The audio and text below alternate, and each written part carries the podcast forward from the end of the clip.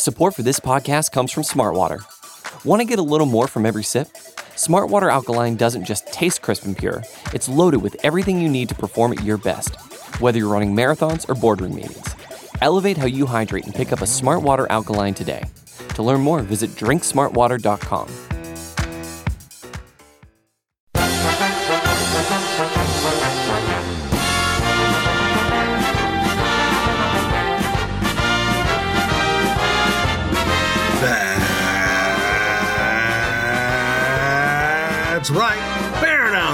It's time for another edition of the Chicago Bears podcast, Bears Banter, powered by Windy City Gridiron and SB Nation. Bill Zimmerman with you, and I don't know what's more disappointing at this point the fact that the Bears lost on Sunday Night Football to the Green Bay Packers, or the fact that Matt Nagy kept his job on Monday. I know there was a little bit of a buzz. There was some hope that maybe if things went south on Sunday Night Football, the Bears might make a move, but clearly not the case. Matt Nagy is still in charge. I certainly don't think they are going to do this prior to, uh, I'm sorry, after following Monday Night Football on a short week. If they didn't do it against the Packers, I don't think they're going to do it against the Vikings, which means the earliest we're going to see that is with the two games to go in the season. And I think more and more likely that Matt Nagy does finish the season as the Chicago Bears head coach. A little, little frustrating, just because, and even as someone like myself who supported Nagy a lot over the last several years, we know where we're at this year. It didn't, it didn't, the pieces didn't fit. We knew in January they weren't going to fit. You just crossed your fingers and hope that maybe somehow they did. Obviously, that was not the case. This Bears season is falling apart in front of our eyes. Not really as surprising that it's happened, but nevertheless, you just want to see some indication from, from the front office, from George McCaskey, that they are in fact moving on so we can start looking forward to next season. But at this point here, we just remain in this holding pattern. Guest to, uh, guest on this podcast is Robert Schmitz, Windy City Gridiron's own. Haven't had a chance to talk to Robert yet this season. Excited that he's uh, willing to jump on here and, and chat about this team. You know, I guess we'll talk a little bit of Packers with him, but for the most part, I want to look at the future of this team, not just the head coach, not just the front office, but let's look at this roster. Like when we go into 2022 and beyond, what is the situation with this roster? Where is this roster? And and you know, I'll take a couple minutes here just to talk about the roster because you know, uh, right now on Windy City Gridiron, there's the Magnificent Seven. It's a great group piece, kind of talking about who are the building blocks of this team. And there's there's there's a countdown going on. I believe we're sitting here at number six or number five right now at the time of the publication of this podcast. So plenty more to go. It'll be fun to see exactly how that how that breaks down. But here's the issue that I had with that that exercise. I had a hard time coming up with seven people. I had a hard time coming up with seven people on this roster that I want to make sure are on this roster for five, six, seven, ten years. There's just not that many. And, and that's a problem. So I'll, I'll, I'll take a few minutes here. I'll give you my opinions on this roster. Let's start on the offensive side of the ball. I'm not going to spend any time on Justin Fields. You know, I'm a believer in Justin Fields. I, I, love his big playability, not just with his legs, but with his arm. He's got unique arm talent. You know, PFF, he's he's excellent with the big time throws which is is a great thing to see.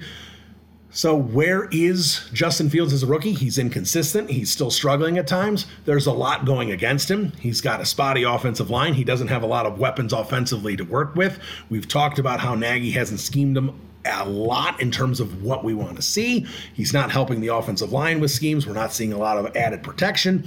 There, there, we can go through the whole list of, of things that are going against Justin Fields right now, but still a lot of positives with Fields. So Fields is, is one of those building blocks. Absolutely. I'd be shocked if he wasn't number one on that list. But looking at the rest of the offense here, let's let's take a look at this offensive line. This offensive line is questionable, you know, moving forward, and it, it's it's tough to figure out. Sam Mustipher, not a part of this team moving forward. There's no chance, especially if we get a new GM in here with a fresh pair of eyes. There is no chance Sam Mustipher's a part of this this line moving forward. I'd like to see them keep James Daniels. I think James Daniels is a solid player. You know, I think James Daniels is good. He's not great, but he is definitely worth a roster spot. I don't know what he's going to gain in free agency. I saw Brad Spielberger of PFF. I think he had him predicted about 10 million a season. That's a little steep, but if he can come in around seven, I, I would absolutely keep keep James Daniels around around seven. you know, Cody Whitehair. Cody Whitehair is having an awful season, but I do think Cody Whitehair, if Cody Whitehair was the fourth or fifth offensive lineman and you had more talent around him, I always think Cody Whitehair does better when he's he's a cog. Whitehair's not a guy who can lift an offensive line, but Cody Whitehair fits very well in terms of a good offensive line and does things well. Like when when the offensive line is going well, usually Cody Whitehair is going well. When the offensive line is struggling, he's struggling. He's not a guy that's overcoming the unit. So Whitehair is is is an interesting piece. It's going to be curious to see what happens with him. But if you're building a team, if you say bring in someone like Ryan Jensen at center, and, and you've got Whitehair and Daniels around him, that that has the potential, I think, to be a very solid interior offensive line. Then you got the bookends, you got the tackles. What do we have with Larry Borom and Teven Jenkins? You got to throw out Teven Jenkins' performance on Sunday Night Football completely out the window. He was thrown into an impossible situation. This is a guy, you know, look, we don't know where his back is, but even if his back is completely healthy at this point, this is a guy who hasn't played a competitive game of football in over a year. You know, he did not finish the season at, at, at Oklahoma State. So keep that in mind. It's been over a year. He did not have training camp. He did not have preseason. And, a big difference, and Patrick Mannelly brought this up on, on the podcast when I had him on there's only one day of hitting per week. There's only one day of pads. So he is not really going to get in the flow of football at all in, in practice. So throw him in the game like that is tough. So it's going to be tough to evaluate Teven Jenkins this year. It was not a good performance against the Packers, but we'll see what happens if he continues to play. And the Bears have a lot of COVID issues and some stuff going on right now. So we don't know exactly what the offensive line is going to look like against Minnesota at this point. But Teven Jenkins' potential at one of the tackle spots. Larry Borom has looked pretty good. He's looked outstanding for a fifth round pick, but Larry Borom is still having issues as well. There's some issues with, you know, sometimes I think he still looks clunky. Sometimes I have issues with his hand placement. So Larry Larry Borom is also a guy. So what you've got here is you've got a lot of questions. And if the questions are answered in the positive, if Borom and Jenkins make it and the Bears bring in a, a solid center and you re sign James Daniels, you suddenly have a really good offensive line. But if Teven Jenkins, if what we saw against the Packers wasn't rust and was a, just a struggling rookie who's not going to get better. If Larry Borom doesn't improve much from where he is, if Cody Whitehair continues to be the dumpster fire that he's been this year, then the offensive line is a mess and you're practically starting over. So there, there's a lot of questions there. There are potential building blocks within that offensive line, but it's questionable right now. You can't sit there. You don't have the surefire, this is a guy you can build your offensive line around. He's just not on the roster. But you do have the potential to have a lot of good pieces which would turn the offensive line into a very good offensive line.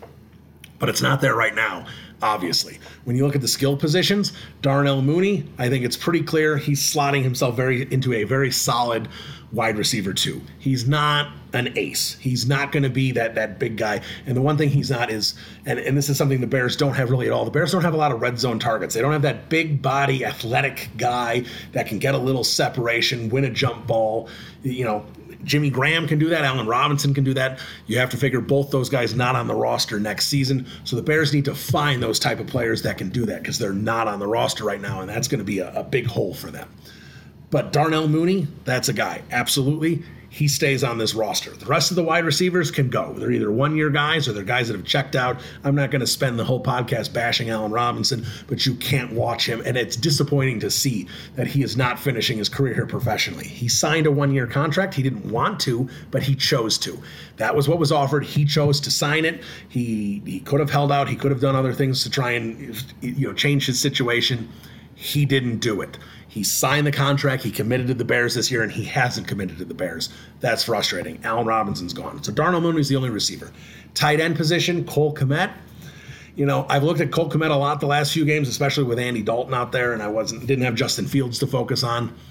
Cole Kmet's just okay, and, and I, I, I know he, tight ends are slow to develop, but the issue here with Cole Kmet is I don't see what he's not doing, but what he's capable of, where I can see a lot of upward growth. I do think he's going to continue to get a little better.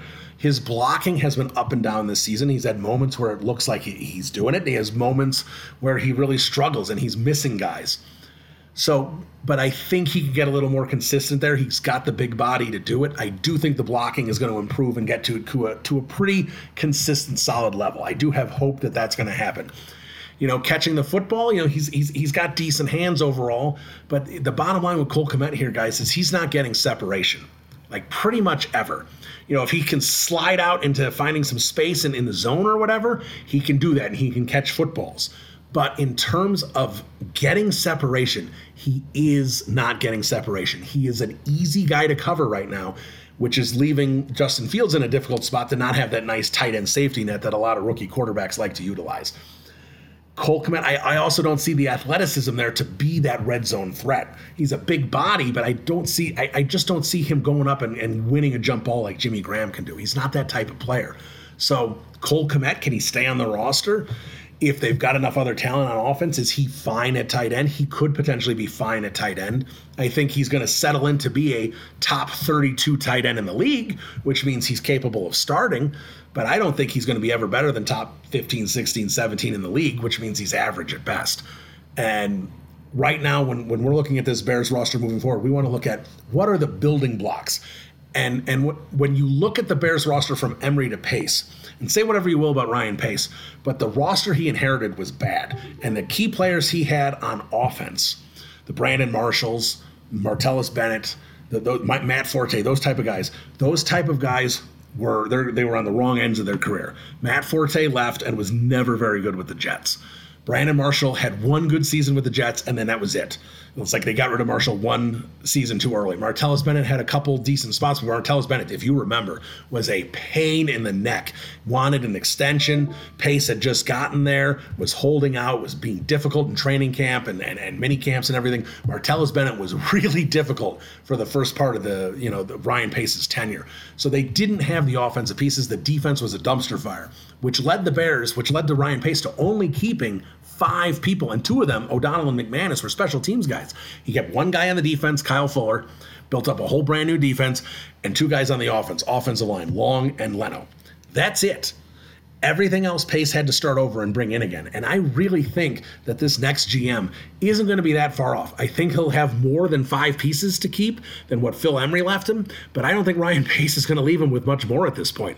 I really, really don't. David Montgomery is an excellent running back. Do you want to commit 13, 14, 15 million a year to David Montgomery? you got to commit money to Roquan Smith, right? You got to keep your your own first round pick, the hot shot, you know, an, an elite inside linebacker at this point. But what are you doing with David Montgomery? He's gonna, you know, you have you'd have to extend him this year, or you got to flirt with, you know, having him trying to sign him before free agency the year after that.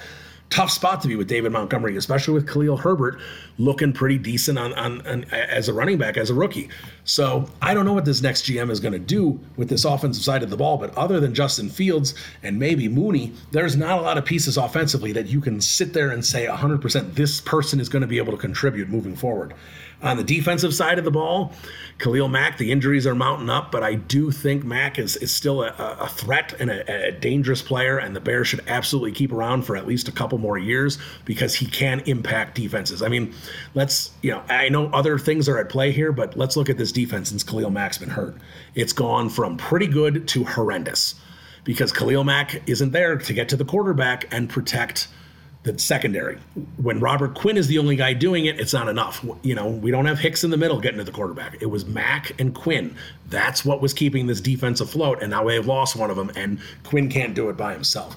Robert Quinn is older. He's making a lot of money. He may be around for another year or so after that. Maybe the Bears will trade him, but Robert Quinn is certainly not going to be around in four or five years and getting a 10, 10 12 sacks a game. So Robert Quinn's really not that guy. Tonga looks like just a serviceable nose tackle, backup, maybe low end starter. You know, nice for for that late of a pick, but Tonga's not really a building block. Bilal Nichols, maybe that's a guy you sign, and maybe he won't be quite as expensive. He hasn't had that tremendous of a season. Eddie Goldman seems to have his head in the clouds. Uh, I, this is probably, I think, the last season that Eddie Goldman's going to be on the Bears. I wouldn't be surprised if Eddie Goldman retires after this season for some other issues that are going on with him. But, you know, defensive line, it's going to go from a strength to a weakness really quick. Obviously, you need to keep Roquan around. You're going to have to sign him very soon. Danny Trevathan, Alec Ogletree, that's not an answer over there. And then when you get to the secondary, Eddie Jackson was an old rookie. He's a lot older than you realize for only being in the, in the league as many years as he has. Eddie Jackson, how much does he have left in the tank at this point? You can build around Jaylon, and you need more cornerbacks. There's not a lot here, right? You got Jaylon Johnson, you got Darnell Mooney, you got Justin Fields, you got Roquan Smith. You sit there and say, all right, I, I feel good about those four guys, right? I, I think for my other guys, I, I, put in David Montgomery, I put in Teven Jenkins just on, on the potential. And it definitely wasn't Cole Kmet. I'm trying to think of who my seventh guy was. It wasn't Eddie Jackson.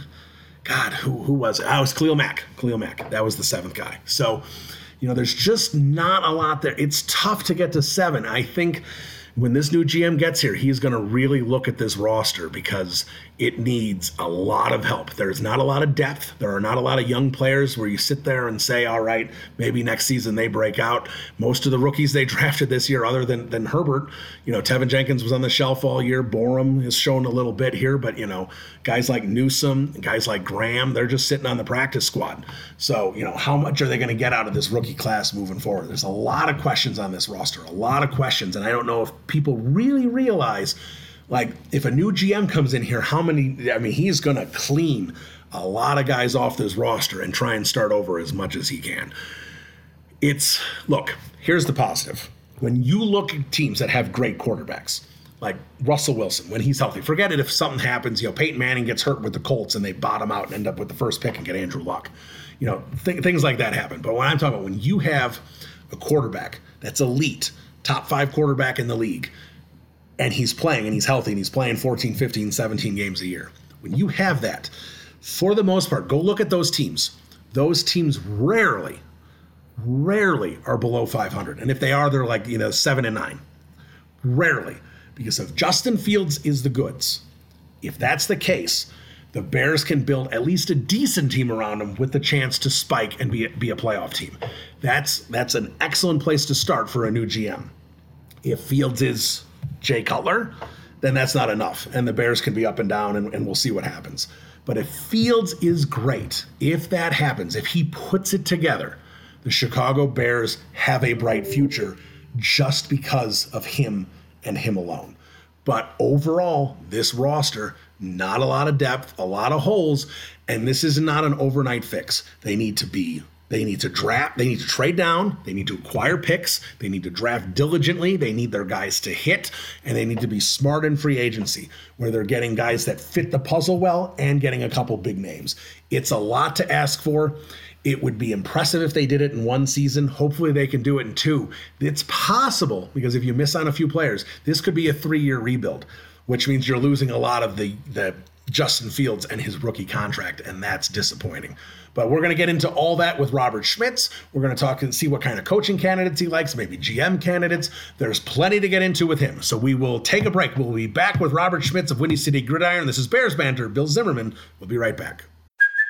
Hey, it's Kaley Cuoco for Priceline. Ready to go to your happy place for a happy price? Well, why didn't you say so? Just download the Priceline app right now and save up to 60% on hotels. So, whether it's Cousin Kevin's Kazoo concert in Kansas City, go Kevin, or Becky's Bachelorette Bash in Bermuda, you never have to miss a trip ever again. So, download the Priceline app today. Your savings are waiting. Go to your happy place for a happy price. Go to your happy price, Priceline. Welcome back into the podcast. Time for the guest portion. Very excited here. Uh, we have him on every year. Haven't had him on yet, so glad to make this happen here. We chatted a little bit when the Matt Nagy rumor uh, popped up before the Detroit game. He is Robert Schmitz, Windy City Gridiron Zone at Robert K. Schmitz on Twitter. And he joins us now. Robert, how are you? I'm doing all right. It's always fun to get on podcasts that aren't the post game podcast because the post game podcast is without a doubt where you know the least about the game. It's it almost starts to feel like watching the game one time, Bill, is like an experience because when you sit down and really hammer out the all 22, that can take hours. And it's not to toot a horn. It's more to say you get a lot more time with each play. With the the game itself, you're like you know, you got to use the bathroom, you got to grab a beer, you got to like talk to your wife and you turn around and oh shoot, it's third down. You know what I mean? It's it's very different. So I love getting the chance to talk where my thoughts are together. Yeah, and and without the all 22, I mean you're you're watching a, a television game and it just so happens that maybe a player had three high profile mistakes, which you don't want, but it may be that that player overall had a good game and just happened to make mistakes at the wrong time. Right. While there were other guys making multiple mistakes, but they happened to make them on the opposite side of the ball uh, field or whatever it might be, and it wasn't caught as much. So yeah, you do struggle getting getting a full grasp of what happened in the game. And, and you know, I know you sat there and, and broke down the Packers game, you know, best you can. And look, I don't think we need to spend a lot of time on it because, you know, at this point we're looking big picture and everything. Was it nice to see the Bears competitive for a half and hanging in there with the Packers? It was nice, but we're not giving away gold stickers for effort. Uh, and and you know, eventually, because let's be honest, the, the Bears made a couple flukish plays, the Jakeem Grant, you know, punt return, which was the dumbest, you know, best outcome I've ever seen.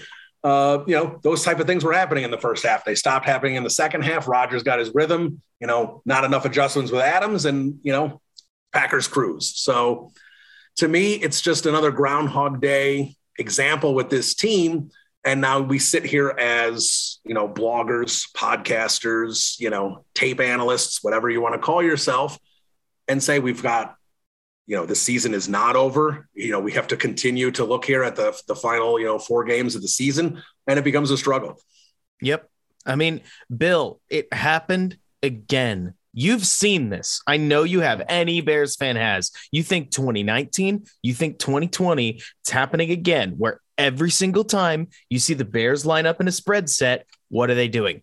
Run. Correct. When they line up with four wide receivers on the field, what kind of play are they running? I'd have to I'd have to think about that a little more. It's a pass. Just right, just so- a pass, right?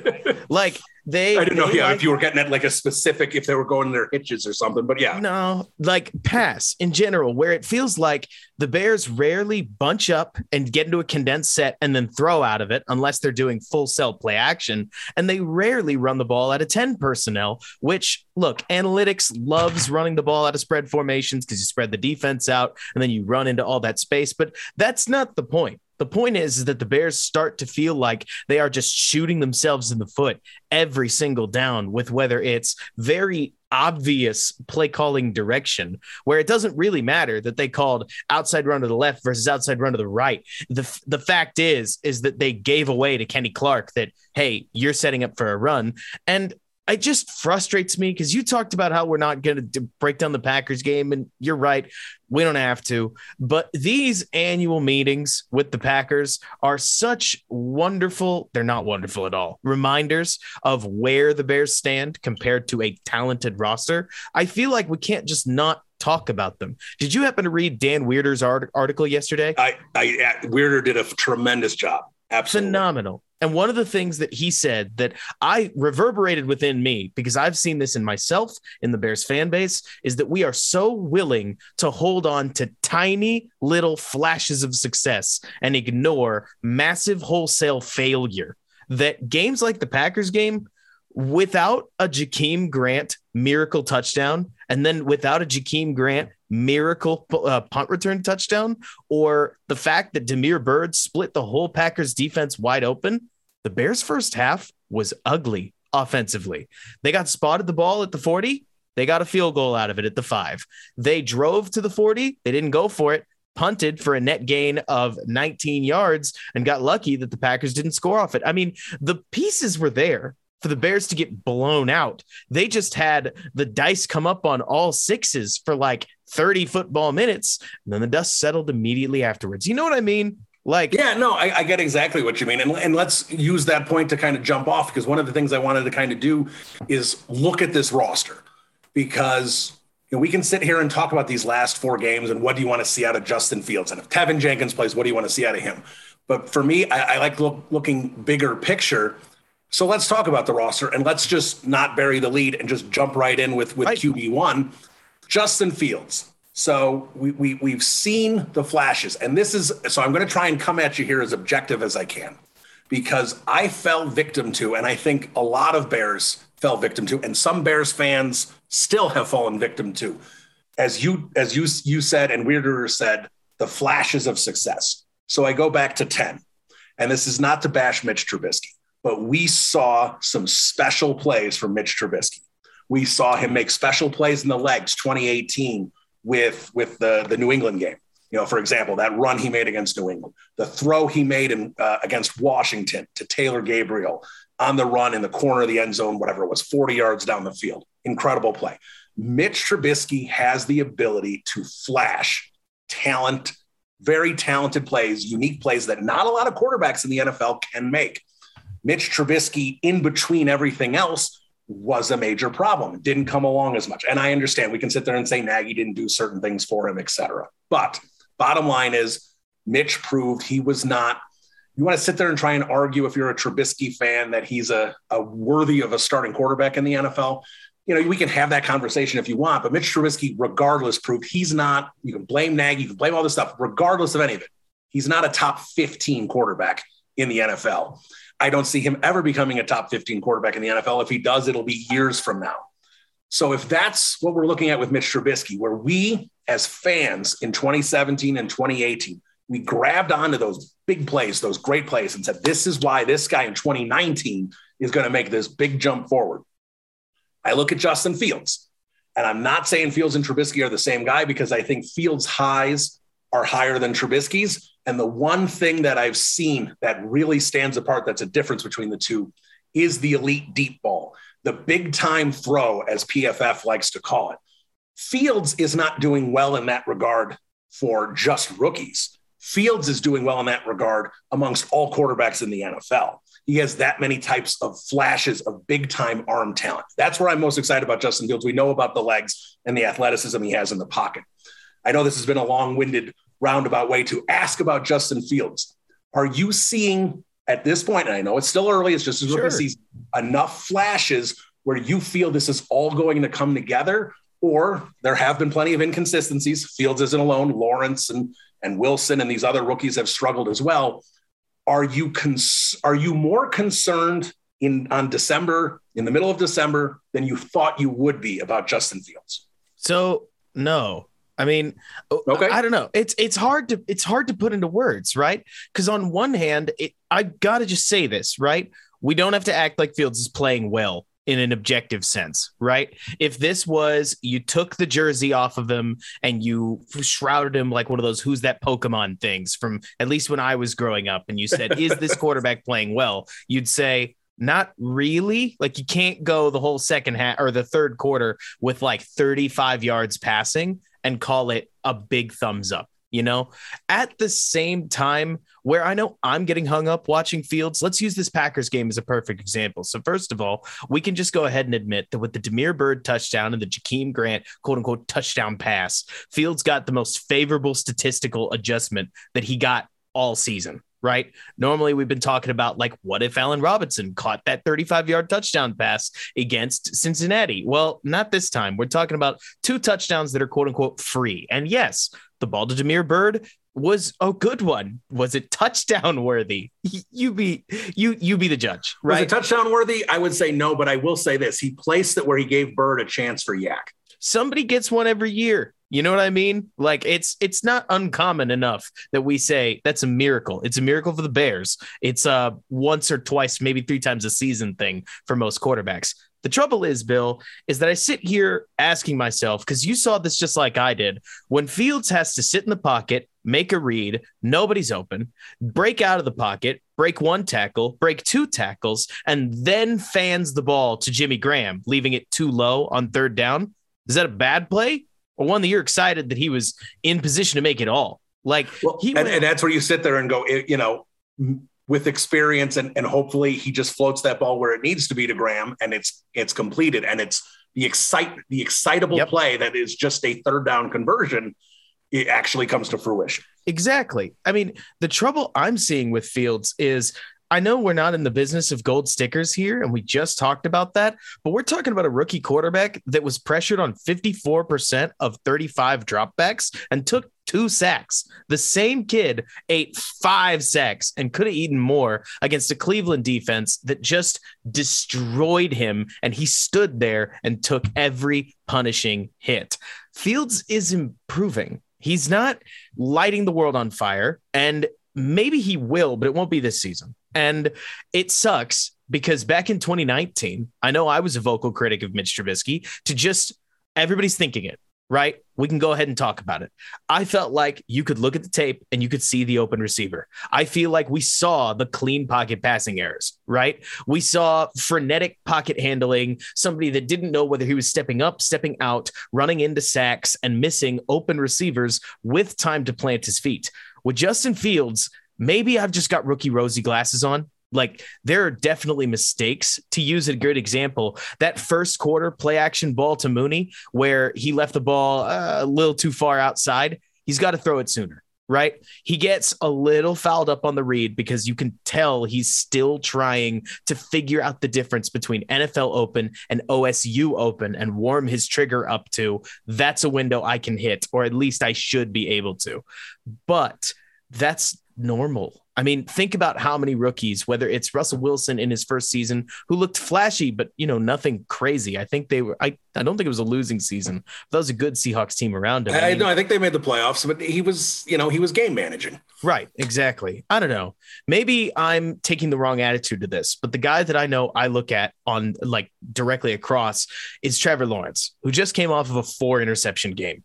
Trevor Lawrence is a very talented quarterback. If Trevor Lawrence busts, I will blame Jacksonville. If the if Zach Wilson busts or busts in New York, I don't really have that same passion to defend Zach Wilson and act like he absolutely shouldn't have been a miss. But to call Trevor Lawrence a bust, I think is silly. In that same way, I see the sim a similar struggle within Fields' game, where when he's decently protected and receivers get open, he plays like he did against Pittsburgh. And uh, and the Packers game, he didn't really have receivers open, and he definitely didn't have protection. So you tell me becomes the answer. There are a lot of people, Bears fans in particular, that I think are just incredibly frustrated that Fields isn't better than year four Trubisky, and that's kind of silly in my opinion.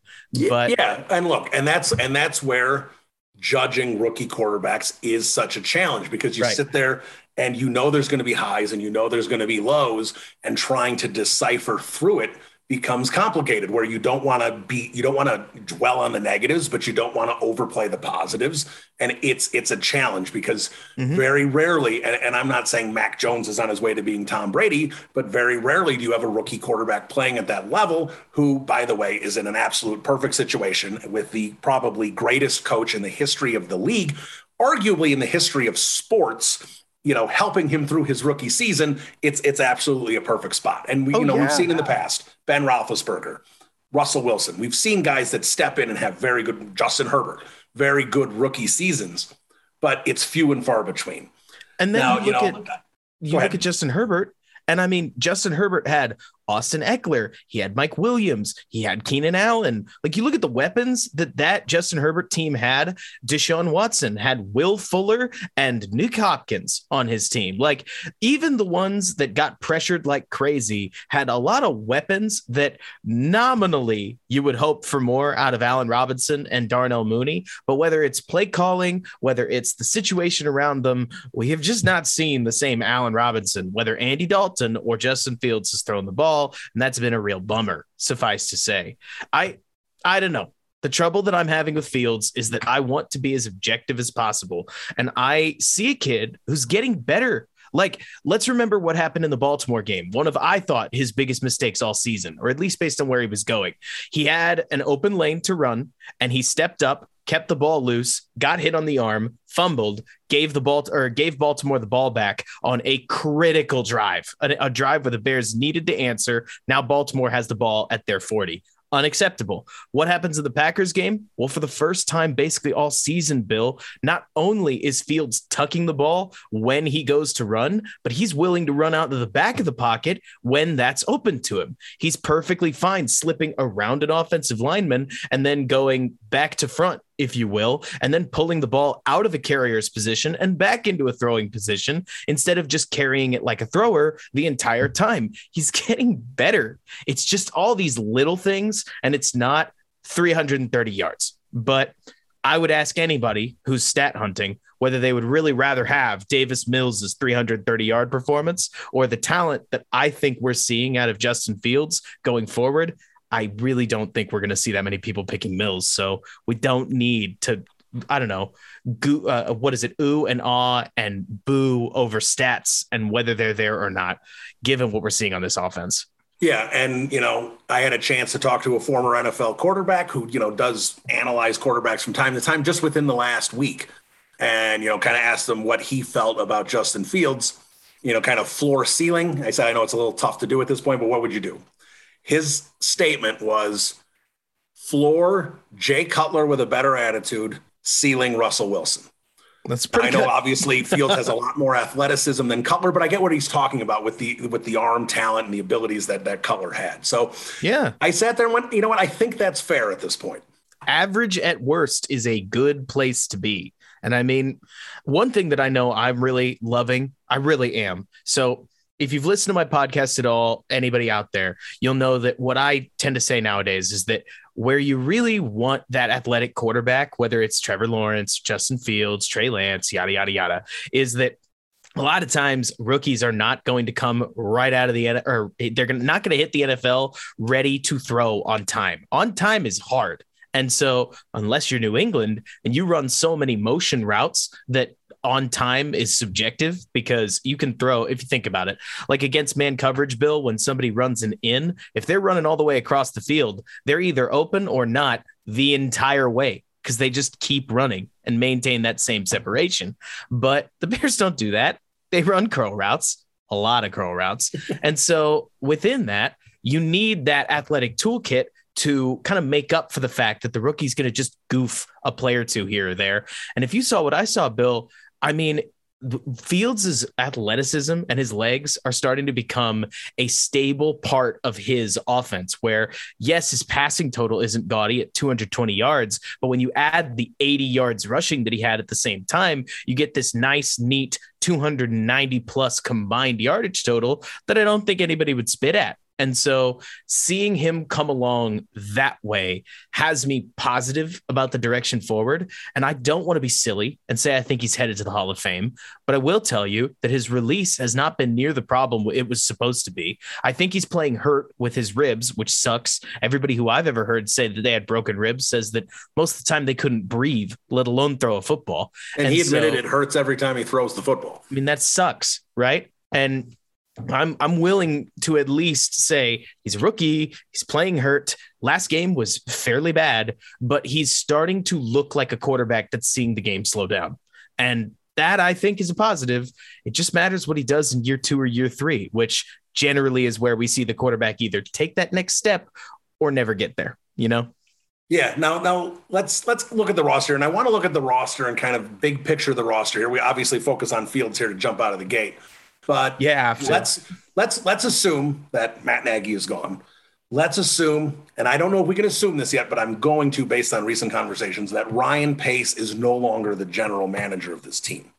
Ryan Pace may be with this organization still, but I'm going to say let's, for the sake of this conversation, let's say that Ryan Pace is not making roster calls in 2022 and a new person is. So when we look at this offense, let's focus on skill positions first. We, we can lump them all together running back, tight end, and wide receiver. When you look at this talent, eh, eh, when you look at this group on offense, where do you see pieces where if the Bears can get good in 2023, 2024, if Fields becomes the goods and they can build around him, what are the pieces right now that you see on offense saying, and keep in mind contracts expiring. So David Montgomery, you've got to commit to him if you want, you got to pay him if you want to keep him. Where do you see the building blocks and the skill positions right now on offense that you'd like to see staying with this roster? So I really think that the centerpiece on offense is Darnell Mooney, which is silly because a lot of people have said, and they're right, that Darnell Mooney's not a wide receiver one. I don't think he is either. The problem is, is that I think the Bears are kind of stuck at tight end. Yes, part of that's because of the Jimmy Graham money. I can't believe that I mentioned that. I hate the fact that Jimmy Graham just keeps coming up. We don't need to keep talking about him. But I think the real problem here, Bill, is that the Bears invested a little bit too much in Cole Kmet to try to upgrade him and phase him out of the offense. And if you get decent enough wide receivers, you can get Cole Kmet open by virtue of everybody else drawing the attention and number 85 sneaking into space. That's what Jason Witten did his whole life. And he ended up in the Hall of Fame. That's okay. Like there are a lot of ways to play tight end. And so you don't need Cole Kmet to be the separation machine to be all right or a functional part of the offense because I don't think, I mean, at least I don't hope anybody's expecting Cole Kmet to become this amazing player. I think that person ends up disappointed, but I also don't think that he flat sucks, partially because tight end seems a lot harder than I think a lot of people think it is. But from Mooney becomes that question, Bill, right? Because you've got Borom and you've got uh, Teven Jenkins, but you don't have a center. You don't even know if you have a left and right guard, depending on what you do this offseason. You have Mooney, but who's your wide receiver one? Do you want one? Like, He's not on the roster. Would you? Well, would you attack? He could, he could, be, but the guy has checked out, yep. so he won't be on the roster anymore. Exactly. He he doesn't want to be in Chicago, and his agent has no problem saying it. Which, by the way, not a great look, in my opinion. But, anyways, uh, I digress. The point is, Bill, do they attack this position, wide receiver, with volume? Like grabbing a Michael Gallup and a Christian Kirk to pair with Darnell Mooney so that you've got three twos instead of a one, a two, and a three. Maybe. I think that could certainly work. So then what do they do at offensive line? Do they get Ryan Jensen or do they go cheaper? Do they go draft? Where does it go? I have no idea because the problem is is that i feel like if the bears were a refrigerator full of food it's a whole bunch of pieces that don't have their pair right you have a wide receiver two and that's literally the whole wide receiver room you have a right tackle you have a left tackle, and I'm not even 100% sure the Bears know which name is at which position at this point, which drives me wild. But your whole interior, you have no idea. Like Whitehair, maybe, but maybe you cut Whitehair because of his disappointing year this year it's actually pretty weird when you look at this stuff. Like, are you seeing the instability and the flux that I am? Oh, and, and that's why I want to bring it up. And, and that's why I think a lot of Bears fans came into this season thinking that this was a very good roster that could compete. And, you know, we heard a lot of people ahead of time, whether they be, you know, fans, bloggers, whatever it might have been, praising how good this offensive line was going to be. We heard a lot of people, you know, and I'm not saying we heard this from, you know, uh, you know, from the, the top local analysts or national analysts, but I'm saying we a lot of fans. I'm kind of talking about the, the fans that like talking, talking Brandon Thorn social media. Sam Mustipher, this was going to be his big breakout season and and, and stabilize the, the position. And we, we we heard all these things. But when you looked at this this roster, and especially now that we've looked at it after after 13 games here, the roster is not good the roster does not have building blocks. And the Windy City Gridiron right now currently is doing the Magnificent Seven, the building blocks. And that's kind of where this conversation right. wanted to stem from is when I did that exercise, my seventh building block at the time when I when I submitted it was Teven Jenkins, who had not taken an offensive snap for the team. That's not good. No. I, I look, I still hope for Teven Jenkins. I know he struggled, but I mean, I, am giving him a complete pass on having to step in there. You know, when I talked to Patrick Mannelly a few weeks ago, he was like, keeping this in mind about Teven Jenkins, no off season, no preseason, you know, no training camp. So now you sit there and say, oh, well, now, you know, now he gets to practice a couple weeks. Not really. One day with pads per week is all he gets rather than every day in, in pretty much every day in training camp. He, he is not going to just get back in the swing of things. He hasn't played football in over a year, basically. Plus, plus Bill, another thing that drives me nuts as uh, let's call me a fanalist, right? Like we don't need to give me too official a title, but even so, people forget that healthy enough to play and healthy, different things. Right. And so healthy enough to take up a roster spot and go in a game if you need to, where Teven Jenkins is and where Justin Fields was, you know, Monday, not healthy enough to play turns out Andy Dalton's hurt. So uh, Tuesday he's he's ready to go, right? Like funny how these things turn around. I'm not convinced Teven's healthy. Like he can't move laterally, which you've played offensive line. The ability to move laterally, not only is it like the whole game, but it comes out of the lower back. Like that's where that tension point is when you get into your offensive line squat. I don't know, man. Like it the Bears have a troublesome future with building blocks. Like they need a 2022 year to figure it out one way or another. And the worst part is to any Bears fan, look, I hope they fix the GM situation. Like I hope they fire Pace because what scares me the most, Bill, is that I would tell you that the worst part is if they did everything we just described, right? They add two receivers in free agency. They add an offensive lineman. They build an offense that might actually work with Justin Fields. There won't be enough resources to fix a defense that is barren right now. And so you need two years to fix a really dire situation. I mean, I think so. But you tell me, am I being a doom and gloomer? No, I, that, that's where I am. And, and I've said this on my podcast I, think probably since March when when when you know, the Bears were making uh, roster decisions. What and this is George McCaskey's fault. This is not Ryan Pace's fault. This is George McCaskey's fault. When you tell your head coach and general manager this season you're going to fix the quarterback position and you're going to make the playoffs. So what did they try and do? They try to do exactly that. They try to get a veteran. They tried to get, you know, Derek Carr. They tried to get Russell Wilson. Who knows how much they were in on Carson Wentz, but they tried that route. When they couldn't secure the guy they wanted, they went out aggressively and got Fields. Tip of the cap to Ryan Pace and, and for doing so.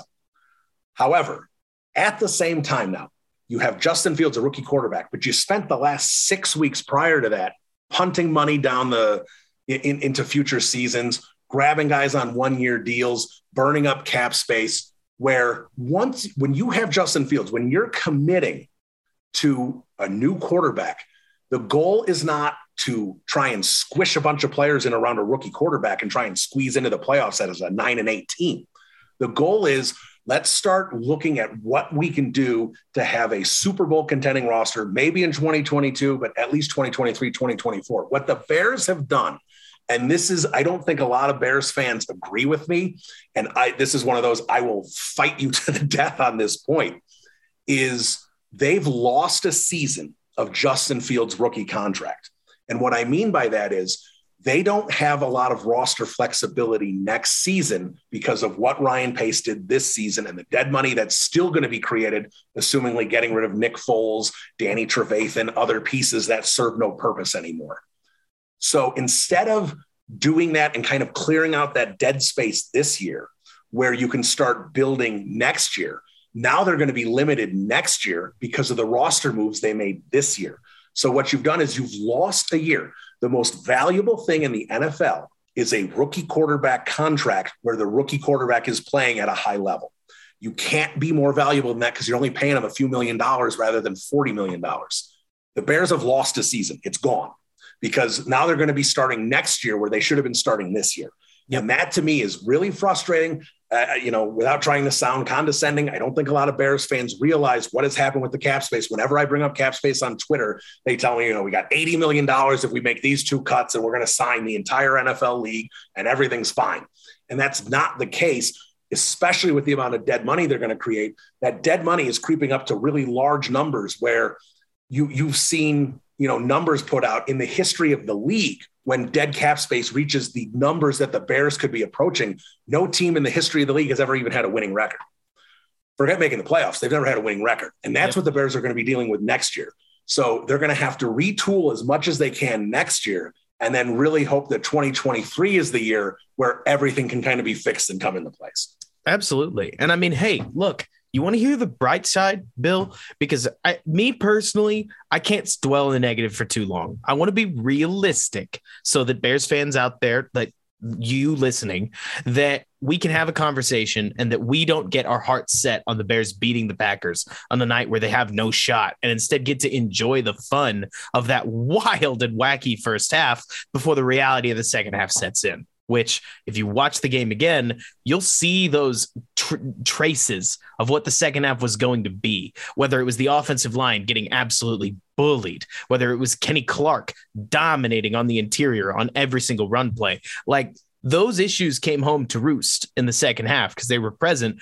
But I digress. The point is, Bill, is that offense is like a six to seven man game on any given play. You just change which seven are involved, right? Where if you think about it, the reason that that Kansas City offense works like it does is because when you want to target Tyreek Hill and have Byron Pringle as a backup, you got your five offensive linemen, Patrick Mahomes, Tyreek, and Byron executing the play with three other guys that either kind of get a snap off or they become tertiary options. They're not really expecting the ball. You get the idea.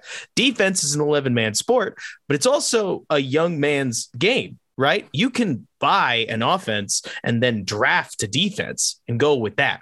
Like if the 2022 offseason focuses on building a stable offense, that offense will hit year two in 2023 as we start to draft defenders that, as it probably won't surprise you, you can draft a rookie safety and they can immediately pop off next to Eddie Jackson. Like there is a real path to fixing the team, but we won't get there trying to win nine games and only nine games. The Bears faced now when I think about it, right? The Bears faced three, let's call them champion, actually four championship level teams this season, right? They faced the Rams, the Packers, the Packers, I guess also the Cardinals, now that I think about it, and Tampa Bay. Let me ask you, Bill, how did the roster look in those games? Uh, they were destroyed. Destroyed, right? And so at some point, I think we've got to stop trying to compete with the Carolina Panthers for this brand new seventh seed. That honestly, the more I watch the teams that make the seventh seed, it almost starts to feel like it was a mistake that it was created. Because I hate to be the gatekeeper that says they don't deserve it, right? But when the Bears played the Saints, like who watched that game, right? Who watched that game and thought this is a good football game? But the Bears roster has got to level up. It's not just the quarterback I think if you stuck, if I think if you stuck Russell Wilson on this Chicago Bears team, he'd look like he does in Seattle right now, and that's not a compliment. Like the Bears have to figure it out uh, on all levels of the team, and they've got time to do it. But it starts, dead comment, with George McCaskey making the decision that it's time for radical change. Because I get it, you can't get everywhere, firing everybody every single year, but sticking with Ryan Pace's now ninth year next year is not going to fix things. Yeah, and and that's you know so so let's take a minute. Let's kind of look at front office structure. Uh, obviously, the Bears have and look, and this isn't unique to sure. other teams. The, the the Bears front office structure is is what a lot of teams have. But here here's what I'll say. Now, I understand the McCaskeys have been around football a long time, but for whatever reason, the true knowledge of the game and the passion of the game has escaped them. George admits it. He goes, "I'm a fan." Now, you know, you if you if that's the situation, then how do you properly evaluate the front office, the football operations? You Winning. can't.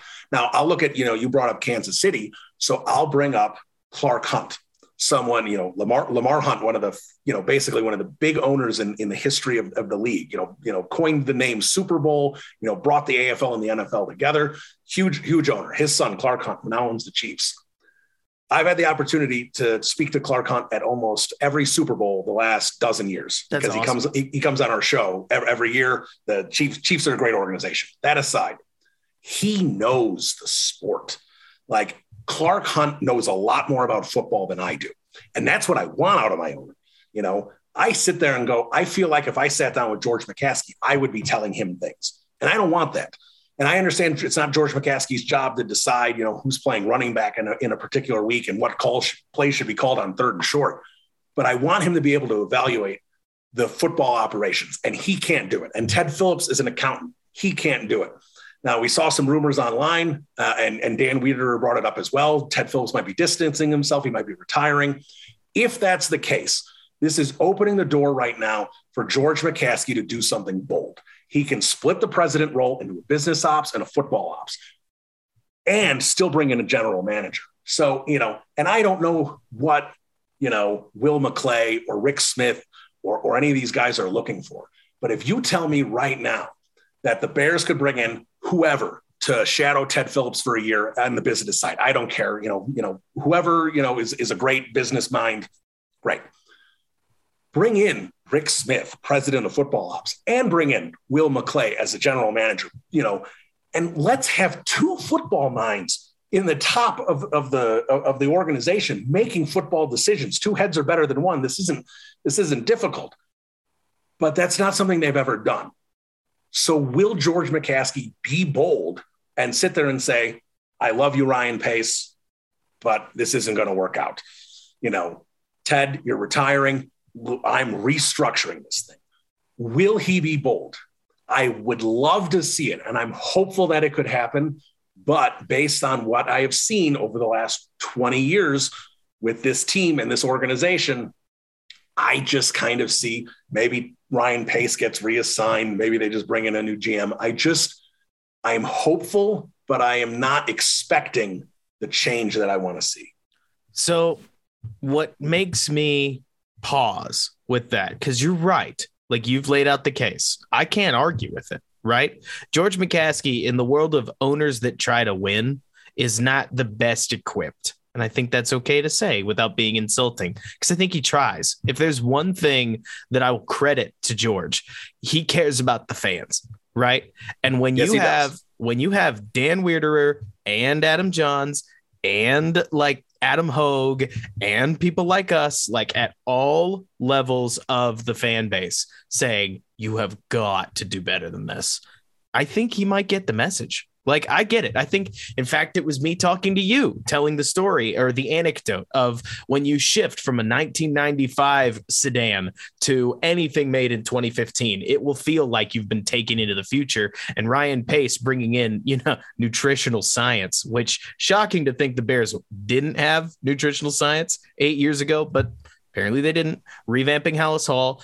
It is going to be hard to get over his attachment to it, but I can't help but think that given the massive public outcry, it's becoming not even niche to criticize Pace. Like I would almost say that Pace supporters are becoming the minority. That's got to reach George's ears. Now, is that enough? Like you're saying, can't say yes with a straight face. You never know. But it feels like if Ted Phillips is really about to retire, that radical change is coming. It's just a matter of what it's going to look like. You know what I mean? Yeah, and that's and that's the question. And obviously, the only person that can answer that is George. We're going to find out in January. You know, I would love to find out sooner because they can make some movements in the organization. We've we've talked about it eight thousand times with the new rule. The one thing, and I've said this multiple times with this new rule about being able to interview coaches two week, you know, two weeks before the season ended. How many teams are in a position to take advantage of that? And, and what I mean by that is who's on the hot seat right now. Now, Urban Meyer has really slid himself firmly on the hot seat. Jacksonville's bad. Could you know Shad Khan make the move in in you know late December and say I'm done with this? This is a you know an, an S show and, and be done with it. That's possible. So obviously that's that's one case right there. That really wasn't a case a couple weeks ago. But the rest of the bad teams, you know, the, the Jets aren't making a, a head coaching change. It's that's a first year coach. Houston, I, I know no one really liked that hire, but they're not going to make a coaching change. That's that that's that's a first year coach. The Giants seem committed to Joe Judge for another year, so that's another spot. You know, Campbell has done you know practically nothing in Detroit, but again, first year coach. And that's with a first year GM. You think the first year G I don't care, you know, how many games they lose this year. You think the first year GM is going to go back to the Ford family and say, I screwed up with Dan Campbell. We need to make a new that's not happening. Well, so Bill, what teams are making changes mid-season? Because we've talked about this, you know, in casually. Who the Vikings, right? The Vikings are still in the playoff chase. They're not making a coaching change. The Broncos, especially because Fangio only got a four-year deal. Uh, so this would be the, the year to do this. They're in the they're in the playoff chase. They're they're not cutting fan- they're not firing Fangio in a week or two. So what teams are really going to be able to take advantage of that? Even the Raiders, you know, in the situation they're in, they're still competing. They're, these teams are going to make this change. Now the Raiders, in theory, could because it, it all that matters is that Gruden was fired. So they, in theory, could do it, even though they're competing for the playoffs. But I would think that Mark Davis is going to be focused on the playoffs and not so much about his next head coach because maybe his next head coach is his current head coach.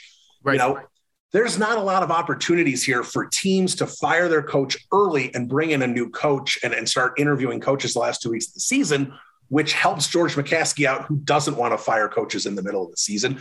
And he may not have to again because he doesn't have to worry about not getting a leg up on other teams in terms of their head coach hire. Oh, totally. And I mean, hey, look, the opposite side of that coin is that opportunity knocks. You aren't having to work too hard to be the first one in the door, right? When all those teams that you mentioned. I mean, so it's funny. I had to mention something about Dan Campbell. The weird part about Campbell in particular is that we only know Campbell from Detroit's record, what we, the weird things that we hear him say sometimes, and Bears Lions games where he seems to make like four to five major coaching flubs a game. At least feels that way, right? But if you actually troll around Lions boards a little bit, they love him over there. It's so funny seeing the way that a coach talks and what that'll do for a fan base, even if he's calling timeouts at all the wrong times, including a five yard penalty for calling a timeout twice, which is legal. Things like that, that you're like, how is this guy running a franchise? But I digress. It, it's it's a nice reminder of like Nagy's unilaterally hated in Chicago, despite the team being bizarrely competitive with a re- relatively bad roster not a fight I want to fight because he generally annoys everybody across all of his pressers. And Campbell, despite being one and whatever, is unilaterally loved right now because he says all those right things. Anyways, the the point that I guess I'm getting at is the Bears are a charter franchise, which doesn't matter that much, right? It just helps when it comes to a front office person. I mean, you tell me, Bill. I guess I don't have too much of a larger point, but there is something to the idea that you're not rescuing the Jacksonville Jaguars, you're rescuing the Chicago Bears. That is at least kind of attractive, right? Oh yeah, absolutely. The the one of the the biggest draws of the Chicago Bears is the brand. The fact that, you know, and it's it's not just that you know they're one of the original franchises. I mean, this was George Halas. George, this is the team that f- literally founded the league, and you know the Packers actually aren't an original franchise. The Packers came by a, a year later. There is only a handful of teams. The, the, Cardinals are an original franchise, which blows my mind that the Cardinals have been around that long. They feel like a team that came along in 1965, right. but the Cardinals have been around because they were in Chicago. You know, it, the Cardinals have been around forever. There's only a handful of these teams, but the Cardinals don't have what the Bears have. The Bears, the Packers, the Giants. There are these, you know, the Cowboys now at this point. There are these these these franchises that the Steelers, larger. right? Steelers that? make that. Steelers yeah, make that. I think the Steelers make that. And the Steelers were a joke of a franchise until 19 until the early 70s. That's wild. But the Steelers have had 50 years of success at this point. I mean, literally 50 years with barely a losing record. It's it's absolutely remarkable what that franchise has been able to do when you get the right people in place and you have consistency and you have stability within an organization. The Chicago Bears haven't had that. If they get the right mix of people and that's the the scary thing is you just don't trust George to find those people. But mm. if they do, if they can get lucky, yeah, they're, they're an absolute draw because of the fact that they are the Chicago Bears. They are a monster franchise. And if you're a front office executive and you like what you've seen from Justin Fields and you believe Fields is the goods, then you're going to sit there and go, I have Justin Fields. I have a, a huge franchise in the league that's going to be a draw. Fields is going to be a draw for offensive players and I can build this into something special because here's the thing. And you look at teams with elite quarterbacks, not even, you know, the, you know, I'm not talking about the Derek Carrs of the world or the Kirk Cousins of the world who are, you know, good quarterbacks and can flash and have great games. I'm talking about the elite quarterbacks. I'm talking about the Rodgers, the Brady's, you know, you know, Lamar, Watson, you know, Russ, that that group of quarterbacks. When you have that group of quarterbacks and your quarterback plays every game or close to every game that season, if you look at history, and even recently, or you want to go way back, you, the teams are not bad. You, it doesn't matter. It doesn't matter what kind of inept GM you might have. You, if you have Russell Wilson playing at peak Russell Wilson, you're eight and eight at worst. Like that's yep. basic, maybe seven and nine. That's your floor. These guys, these, these quarterbacks don't have losing seasons because the fact that you have stability at the most important position and you can build around it. And if you're a GM in this league, you're not going to miss it everything. So if the Bears have found that with Fields, and that's the most thing, and I know there's been a lot of negativity in this podcast, but when you look at the big picture, that's the most positive thing is if Justin Fields is the goods, not just Jay Cutler good, you know, but I'm talking if, if he is Russell Wilson good within a couple seasons, the Chicago Bears should have a decade plus of play where they are no worse than you know, if assuming they stick with 17 games, they are no worse than eight and nine. They right. are, you know, December 15th, when you're sitting there having having a podcast, you're talking at worst about what their path is to the playoffs. Maybe you're talking about the path of division. Maybe you're talking about the path to home field advantage. That's what happens when you have stability and a great player at the quarterback position. If the Bears have that in Fields, the attractive level that that the, the attraction that that can be to the top football executives, top head coaches, you know, potential candidates in the entire sport is going to be impressive. And to pair that with what the Bears organization is, and like you said, rescuing the Chicago Bears, you have a you know a GM that brings the Chicago Bears into greatness and they are a great franchise for the next 10, 15, 20 years that are consistently winning games, that GM is going to be looked at one day for Hall of Fame consideration. Got That's it. what bringing this Bears team back up to relevancy year in and year out will do. Mm-hmm. And you know, when it comes to Fields, like the last thing I'll say about that is I think that some people are in a little bit too much of a hurry to get to that Hall of Fame level. Like if we take a look across the NFL, right? We have so many of these young quarterbacks. So I grew up, Bill, where I learned football with Tom Brady, who's still here somehow, right? Peyton Manning, Philip Rivers, Tony Romo, Matt Ryan was young. Matt Stafford had just been drafted. Like, I grew up in this golden age of quarterbacking that if you then take a look at the next couple of years, don't get me wrong, Jared Goff had his moments. Carson Wentz had his time in the sun. Baker Mayfield was good at one point, but a lot of the younger crop of quarterbacks have just not lived up to those legends the way that uh, outside of obviously occasional examples like Dak Prescott jumped up out of the fourth round. Justin Herbert looks phenomenal. Deshaun Watson you know, until recently, uh, looked like he was going to join that uh, upper echelon. And Patrick Mahomes does Patrick Mahomes things that nobody else can. The point being that when you look at all that stability you talked about, it could take Fields reaching real veterancy to get that stable. I mean, right now, Fields is about to probably, like, if they take what Fields likes into consideration when selecting their head coach, they're going to be asking a 23 year old that came out of Ohio State and learned under Matt Nagy, John DeFilippo, and Phil, uh, Bill Lazor what his preferences are on a head coach. And I couldn't make that decision. You know what I mean? Like if you asked Matt Ryan, he's played in enough offenses and been around the league enough that he'll tell you what he wants and the coach will go, I can work with that. But with Fields, they need that confident leader, that football person to come in, hold George's hand and make some good decisions because I think uh, like we've seen with a lot of Bears things, right? People who aren't qualified to make a decision having to make that decision has practically defined the Bears last 30 years. Is that fair? Like we we've seen people make decisions that were above board and if that means that we've got to ride a slow train up as Fields gets better, I don't think it'll be that slow, but he's not going to hit that Hall of Fame level overnight without a roster around him that can help him get there. Football's a team sport.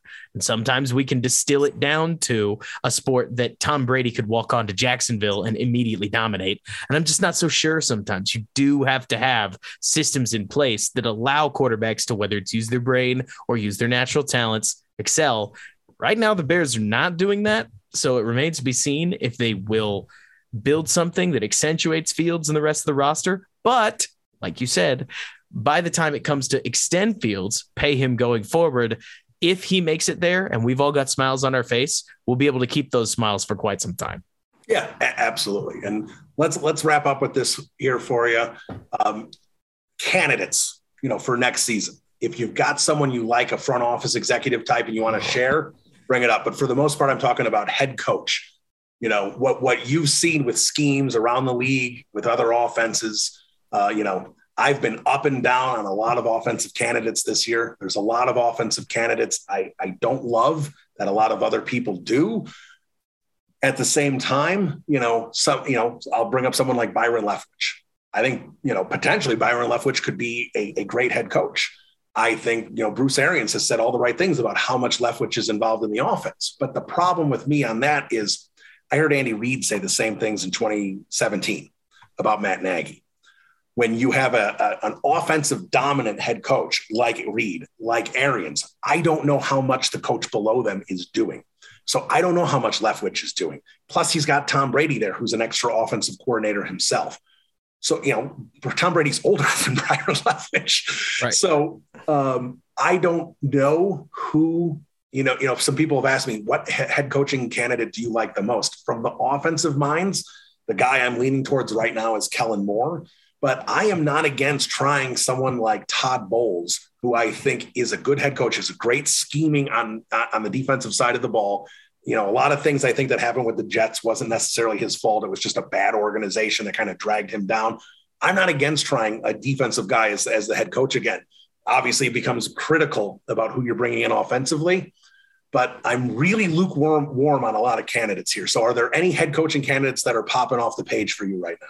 So, I'm going to start out, Bill, by copping out of this question and say that at the end of the day, what I really want is a change of GM whether that's Rick Smith or somebody else, where we bring in a more analytics minded GM. That doesn't mean the numbers have to drive everything. I swear, there's this cadre of fans that think that you could never take a look at what the numbers say, or else you're betraying football itself. And that's not true. You don't have to go for every fourth down because the numbers say it's a good idea. You can if you want but it's more that when you take a look at the bigger picture, you realize that the, the Minnesota Vikings are cursed, but they've been running the team with good prog- process. Rick Spielman loads up a roster that then just gets randomly hurt every year or something like that. But I love the way that Spielman puts it together.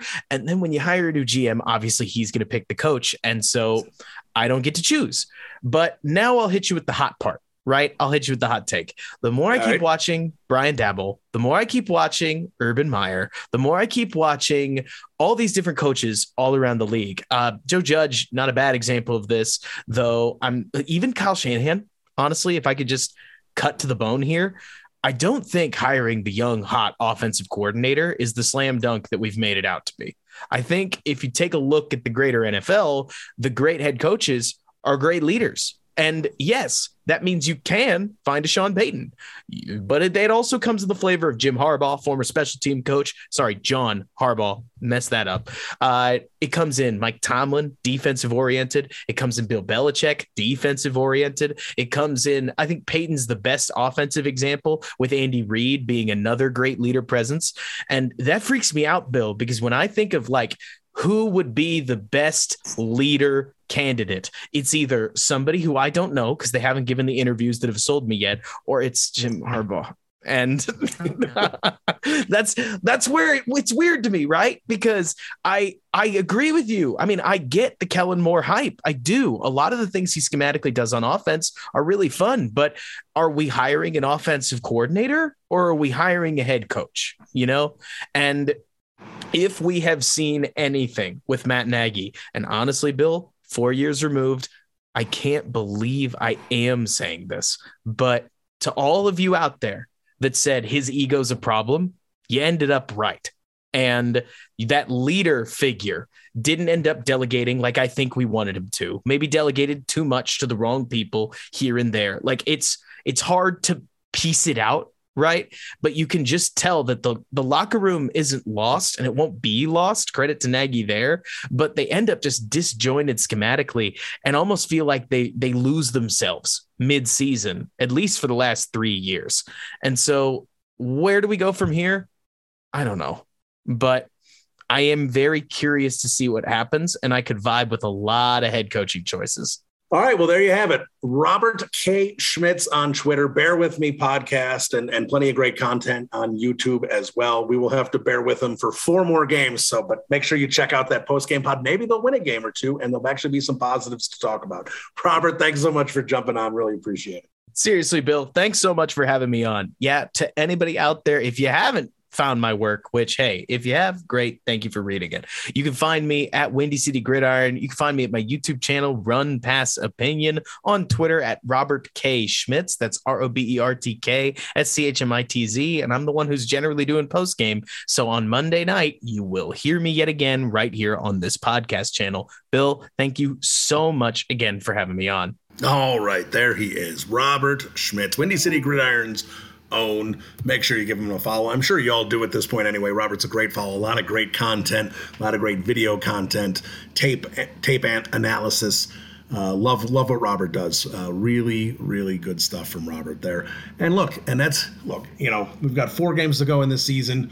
We'll get through these podcasts. We'll talk about what's relevant. Hopefully, the Bears give us something interesting to talk about here moving forward. Justin Fields flashes. The Bears make a decision about Matt Nagy. Well, I think they've made a decision about Matt Nagy. The Bears announce a decision about Matt Nagy. There's there's some things we need to look forward to and discuss, but we are really in a holding pattern right now, and it, make, it makes things really difficult here. So, you know, we can sit here and, and break down the Minnesota Vikings game, and I think the Bears are actually going to have a good game against the Vikings. We will we will see. I expect good things in this game. I actually think the Bears are going to win this game. This is the type of game that they somehow manage to find a way to win. The last four games of this season are, are not that difficult. Obviously, it doesn't really matter at this point. Draft position doesn't matter either. So if you're a the Bears are out of it, I'm on them to lose every game. You, picking up three, four, five spots in the second round and later is not nearly as big of a deal as it is in the first round, which the Bears don't have to deal with next season because of the Justin Fields trade. So it's still worth hoping this team wins. I, I don't think if they go on a four-game winning streak to end the season and finish eight and nine, that that's going to be enough to save Matt Nagy's job. I, I don't think there's any concerns there at all if that's what you're worried about. So try and enjoy these last four games. Watch them for Justin Fields.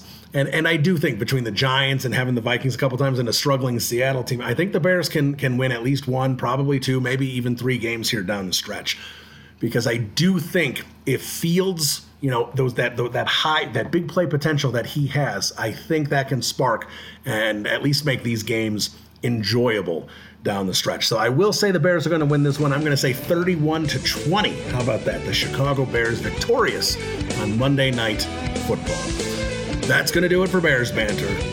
Bear down, everybody. We'll talk to you next week.